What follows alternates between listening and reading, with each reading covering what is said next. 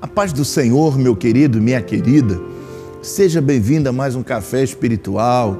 Nessa manhã que se inicia, mais um dia que o Senhor nos deu de vida. Louvado seja o seu nome por isso. Eu quero deixar uma palavra de ânimo, de vida ao seu coração.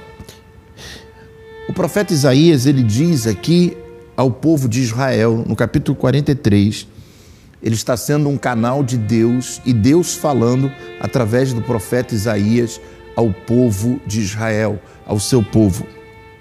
Esqueçam o que se foi, não vivam no passado. Que coisa forte.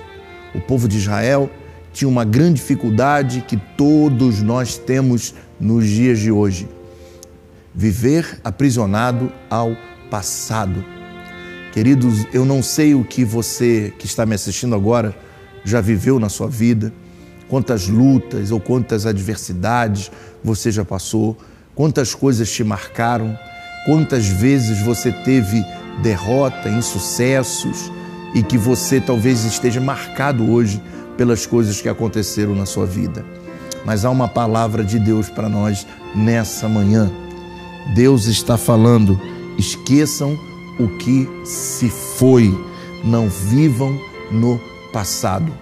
Eu quero levar você a entender que assim como esse dia hoje se inicia, assim Deus quer nos dar um novo dia, um novo tempo.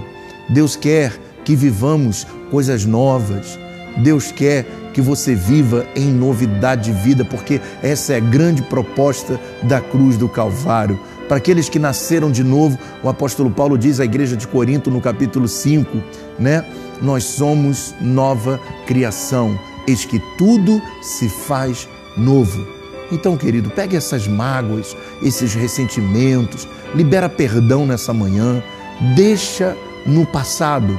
Entenda que assim como esse dia surge hoje, surge também uma nova oportunidade de você deixar o passado para trás, esquecer o que já se foi e não se preocupar, porque Deus tem um lindo e bom futuro para você. Que comece de hoje em diante para você uma nova vida, um novo tempo. É isso que eu desejo de todo o meu coração.